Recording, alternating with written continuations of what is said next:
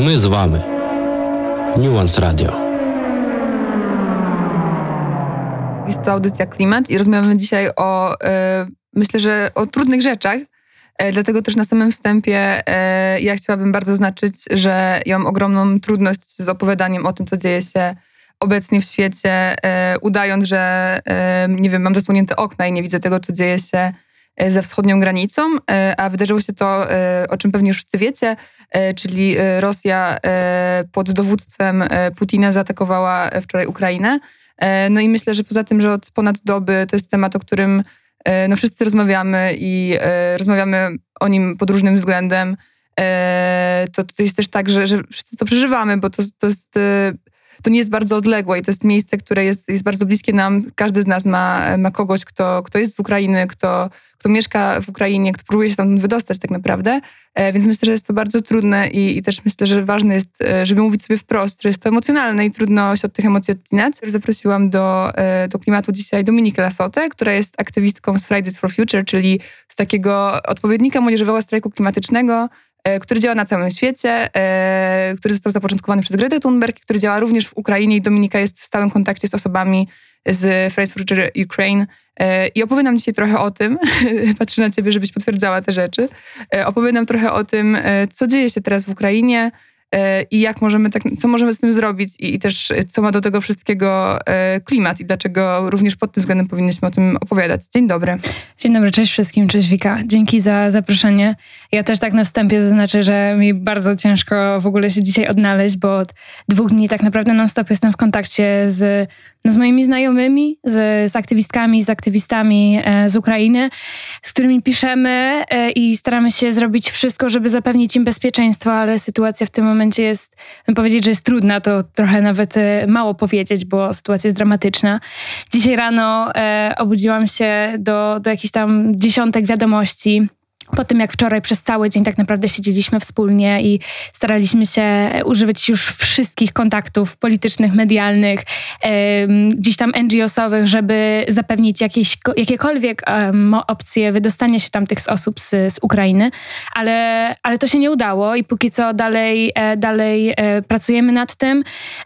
No trudność jest taka, że wczoraj wieczorem e, w Ukrainie został ogłoszony stan wojenny, co sprawia, że nie mogą kraju opuścić mężczyźni w wieku 18 do 60 lat, czyli wielu naszych kolegów, aktywistów, pomimo tego, że, że chcieliby i nawet pracują nad tym, żeby się stamtąd wydostać, na granicy nie będą mogli już tego zrobić, więc e, szczerze powiedziawszy nawet nie wiem, jak opisać tak naprawdę to, jak się czuję, bo wiecie, kiedy to konflikty często i wojny w ogóle wydają się czymś takim abstrakcyjnym, ale kiedy nagle e, gadasz ze swoimi znajomymi, z którymi na co dzień tworzysz, e, robisz strajki klimatyczne, pracujesz na rzecz tego, żeby odejść od paliw kopalnych, które by the way, a to zaraz może o tym powiemy, e, stanowią też dosyć duże źródło e, tej wojny. E, na co dzień z nimi rozmawiasz i nagle dostajesz wiadomość, w której twój kolega ci mówi, że w sumie to on nie wie, co robić. Słyszy, jak bomby spadają wokół niego e, i czy, czy ja mogę mu jakkolwiek pomóc się wydostać, ale w sumie to on chyba już wie, że, że nie mogę, więc co robimy? No to to cię uderza w taki sposób, że no nawet nie wiesz, jak to opisać. Świeci słońce w Warszawie, jest, jest piękny dzień. Wczoraj też był piękny dzień. Ja uwielbiam wiosnę, uwielbiam słońce, ale od wczoraj chodzę po prostu i mam wrażenie, że poruszam się w jakimś śnie, którego nawet nie jestem w stanie opisać, bo to jest tak dziwne i tak tak nieuchwytne dla mnie jeszcze. Y, tak, ja myślę też, że to jest w ogóle bardzo ciekawe y, ta reakcja na tą informację i że, że ona mogła mieć, w sensie, że, że mogła być, ja, ja, ja rozumiem tylko dwie reakcje w tej sytuacji. Pierwszą reakcją jest jakieś takie y, no taka, taka, tak, taka rozpacz, nawet nie właśnie ta żałoba, która ma jakieś tam etapy, tylko taka rozpacz, która no, zupełnie się tumania, jakby nie jesteś w stanie nic zrobić, no, no, albo taka duża mobilizacja. No i ta duża mobilizacja jest ważna i to jest niesamowicie cudowne, że jest naprawdę ogrom ludzi w Polsce, który, którzy teraz chcą pomóc e, osobom e, wydostającym się z Ukrainy, chcą pomagać na różne sposoby. Dzieje się to, ja myślę, że nigdy w życiu nie miałam tak zapełnionej skrzynki na Instagramie, jak właśnie wczoraj po naszym apelu z prośbą o pomoc dla, dla aktywistów i aktywistek, które muszą się stamtąd wydostać w pierwszej kolejności, bo Pamiętajmy o tym, że w sytuacji wojny jest tak, że pierwsze osoby, które, e, które są najbardziej przeszkadzające Rosji, no to są oczywiście politycy, a w drugiej, w drugiej kolejności to są właśnie te osoby, które są osobami aktywistycznymi, które na co dzień nie działają tylko dla klimatu. To są też osoby, które działają na wielu różnych polach, które dbają o, o demokrację, które dbają o prawa człowieka, prawa osób LGBT, prawa kobiet i wiele, wiele, wiele innych osób. To zresztą trochę tak jak z nami. Patrzę i na Dominikę, i na Emilię, która będzie w drugiej części tej audycji. I my wszystkie w jakimś tam momencie, no pewnie zajmujemy się głównie klimatem, ale też robimy masę innych rzeczy, które E, które są no, bardzo przeciwko władzy, prawda, na różnych poziomach. No i to są pierwsze osoby, z którymi, e, których Rosja tak naprawdę chciałaby się pozbyć, więc dlatego to jest tak ważne, żeby nie skupiać się na tym, na rozważaniu teraz, czy to są osoby, które powinny chwycić za broń, czy nie, czy to są osoby, które powinny bronić swojego kraju i być po prostu e, no, takimi martyrologicznymi patriotami, czy nie, tylko pomóc im, bo to są osoby, które są niesamowicie zagrożone i które mogą być po prostu więźniami politycznymi za moment. E, I wydaje mi się, że to jest e, niesamowicie ważne. No i jakby w całym tym obliczu tego pięknej takiej solidarności, tego, że naprawdę ogrom osób po prostu pod swój dach chce przyjąć, przyjąć, przyjąć te osoby, to jest niesamowicie, w sensie to daje e, mi jakąś taką nadzieję i poczucie, że no właśnie, nawet nie poczucie, że będzie lepiej, bo czuję, że to jest, że, że, że wojna to jest coś, z czym nie możemy się jakby mierzyć na równi, ale że jesteśmy w stanie pomóc po prostu tym jednostkom i uratować jak najwięcej, najwięcej osób.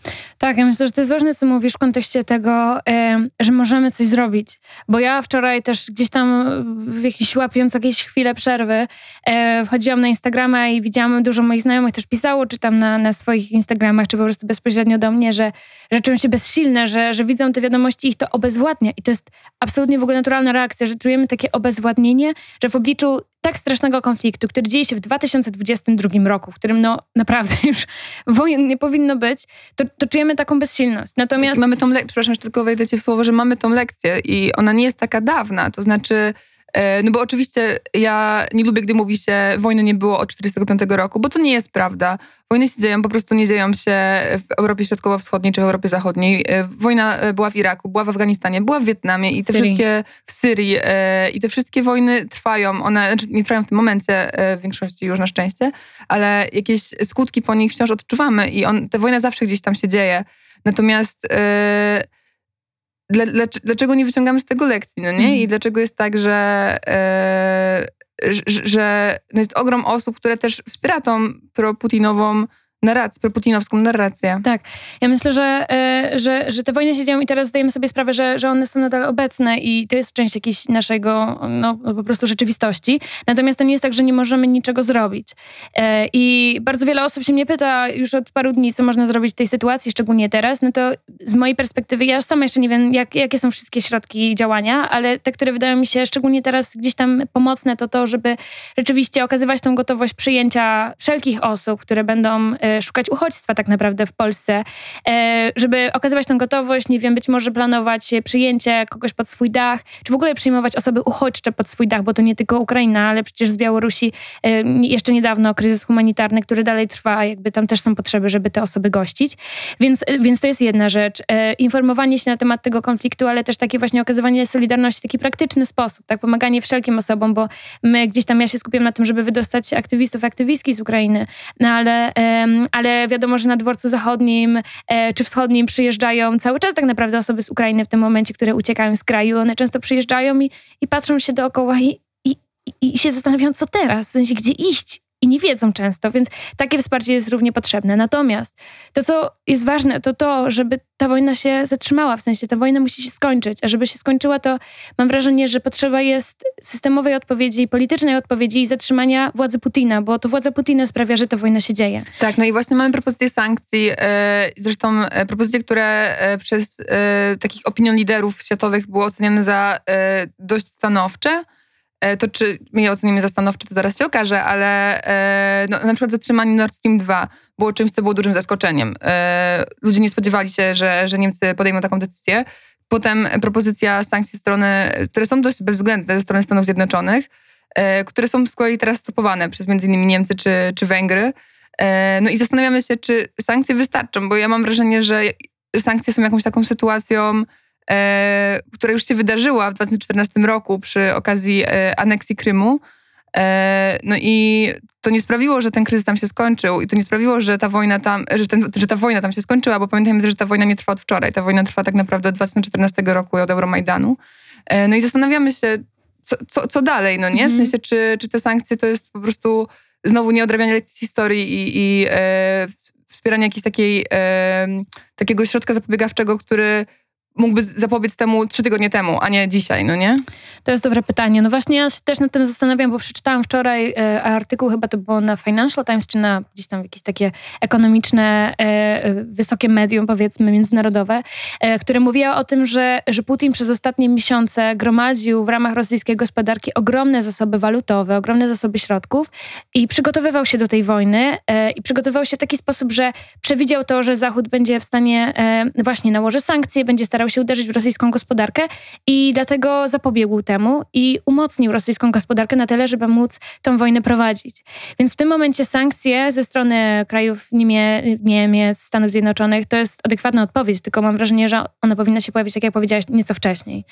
No ale nadal jesteśmy w tej sytuacji, no i co teraz? Dla mnie, e, jak sobie myślę o władzy Putina, to ja myślę o paliwach kopalnych. I w kontekście audycji klimat, w kontekście kryzysu klimatycznego, dla mnie kryzys klimatyczny i, i, i ta wojna na Ukrainie to są symptomy podobnego, tak naprawdę tego samego systemu, czyli systemu władzy opartego na paliwach kopalnych, opartego na zyskach, na, na wyzysku środowiska, wyzysku ludzi e, i, i, na, i na, na wydobyciu, spalaniu e, e, paliw jak węgiel, ropa, gaz, który tak naprawdę Rosja jest ogromnym eksporterem na cały świat, w tym do Polski, do Unii Europejskiej. No i teraz e, mamy sytuację wojny, ale yy, i zastanawiam, oczywiście patrzymy na to, co, co robi polski rząd, jakie podejmuje decyzje, ale ja sobie stawiam pytanie, okej, okay, no dobrze, czyli potępiacie ten atak, ale czy pociągi z węglem z Rosji nadal wjeżdżają do kraju? Czy gaz nadal płynie do Polski? Czy nadal importujemy największe ilości ropy naftowej z Rosji? Bo tak się działo przez ostatnie 20 lat. Polska przez ostatnie 20 lat wydała ponad biliard przepraszam, nie biliard, miliard, miliard, miliard złotych na paliwa kopalne, e, kupując je od Rosji co jakby w pewien e, no bezpośredni sposób, czy pośredni, wspiera władzę Putina, bo jeżeli wspieramy rosyjską gospodarkę kupując od nich paliwa kopalne, to wspieramy gospodarkę, która właśnie, którą prowadzi Putin. I system, który tworzy Putin, który później w takim momencie jak teraz um, uruchamia e, bez, bezwzględnie e, inwazję i, i wojnę w Ukrainie. Więc w momencie takiej próby, jaką mamy teraz, dla mnie już e, uważam, że nie mamy czasu na, na takie półśrodki, na zastanawianie się, czy to jest ok, czy nie ok.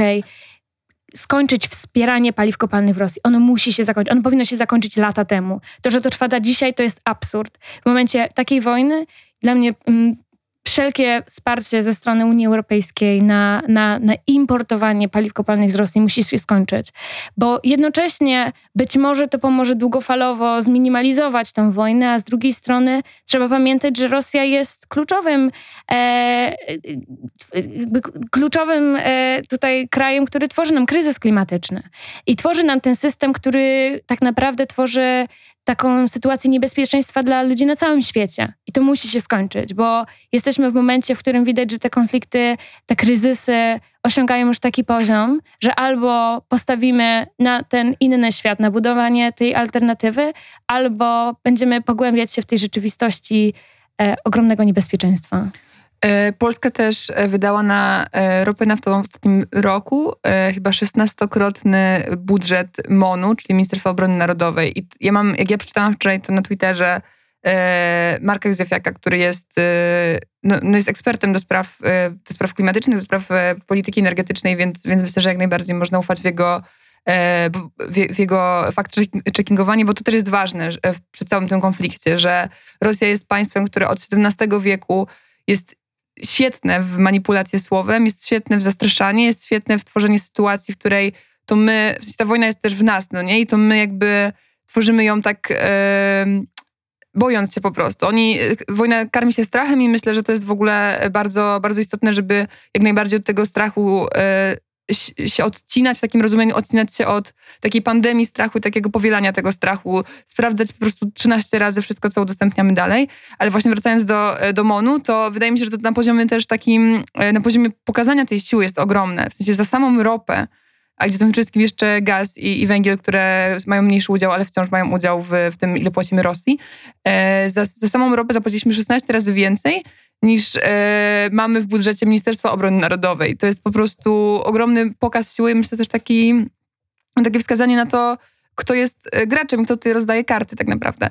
No i też ja pamiętam przed, przed, tym, przed, przed wybuchem tej wojny wczoraj, jakiś tam miesiąc temu, trzy tygodnie temu, decyzja, o, właśnie rozmowy o Nord Streamie i o tym, czy, czy w ogóle powinno być tak, że, że Niemcy, kraj, który jest wysoko rozwiniętym krajem w Unii Europejskiej, który próbuje być liderem w walce z kryzysem klimatycznym, próbuje być liderem w E, takim, e, no nie wiem, chociażby jeśli chodzi o e, wcielanie praw człowieka w życie i, i stara się być no bardzo takim krajem otwartym i, i, i tak dalej, i tak dalej. Ma bardzo wysoki poziom integracji i, i tego typu sprawy. Jednocześnie po prostu no, dogaduje się z Rosją, która, w sensie Putin jest zbrodniarzem wojennym, ale nie zbrodniarzem wojennym od wczoraj, no nie? To wydarzyło się wcześniej.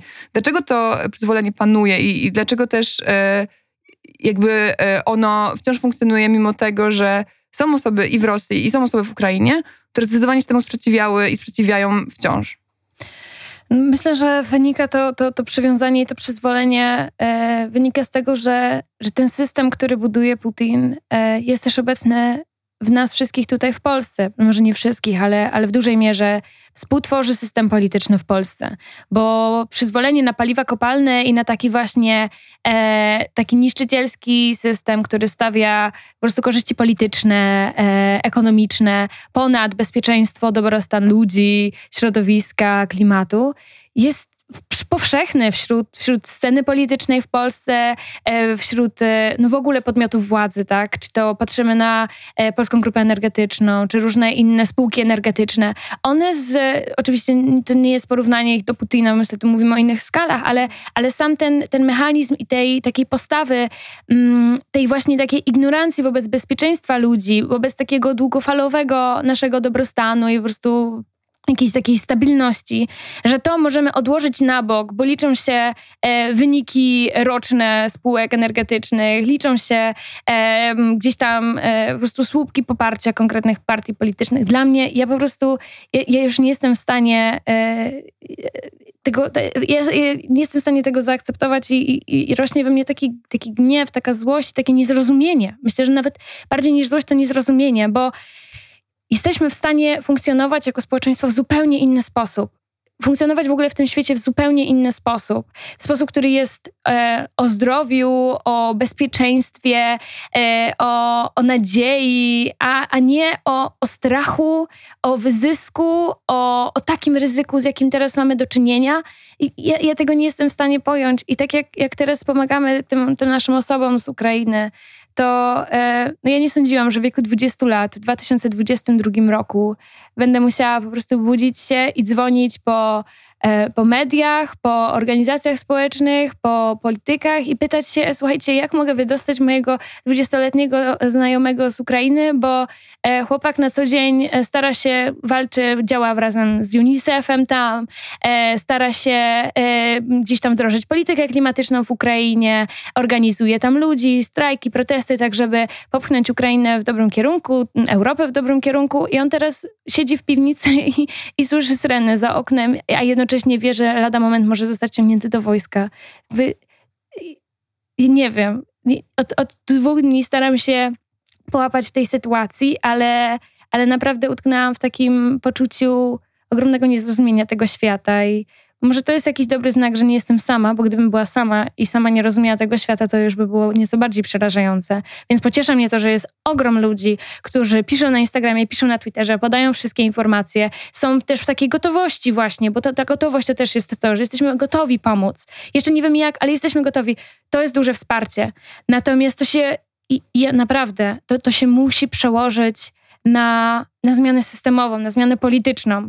Bo jak ja wczoraj, wczoraj też o 17 w Warszawie był... Um, był protest solidarnościowy pod ambasadą Rosji.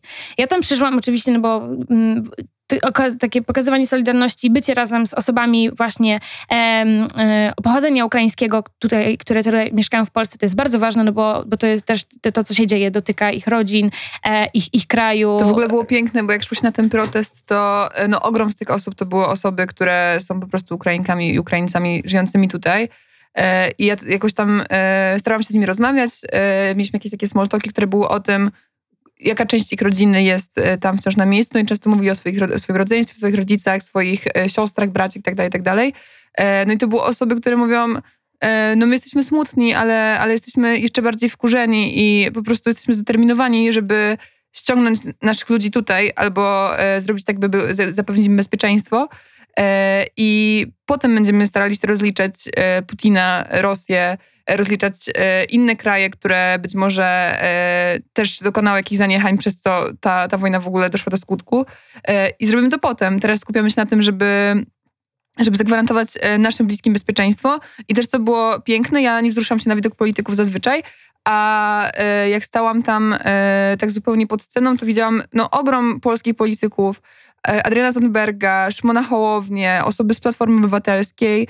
E, widziałam e, na, nawet e, przewodniczącego Suskiego i oni stali jakby w jednym tłumie i oni stali razem w tym tłumie. To znaczy to było, e, no ja nie widziałam takiego, e, czegoś takiego od 2015 roku na pewno, żeby te osoby stały obok siebie i nie miały jakichś takich, nie wiem, nie zwracały na siebie uwagi i nie, nie wzdrygały się na siebie, no nie? E, I myślę, że to było super i to było bardzo e, takie no, dające nadzieję, że, że w chwilach jakichś takich naprawdę ogromnych katastrof, które są odczuwalne i są widoczne gołym okiem, jesteśmy w stanie też na tym poziomie politycznym i systemowym się zjednoczyć, jakoś się solidaryzować.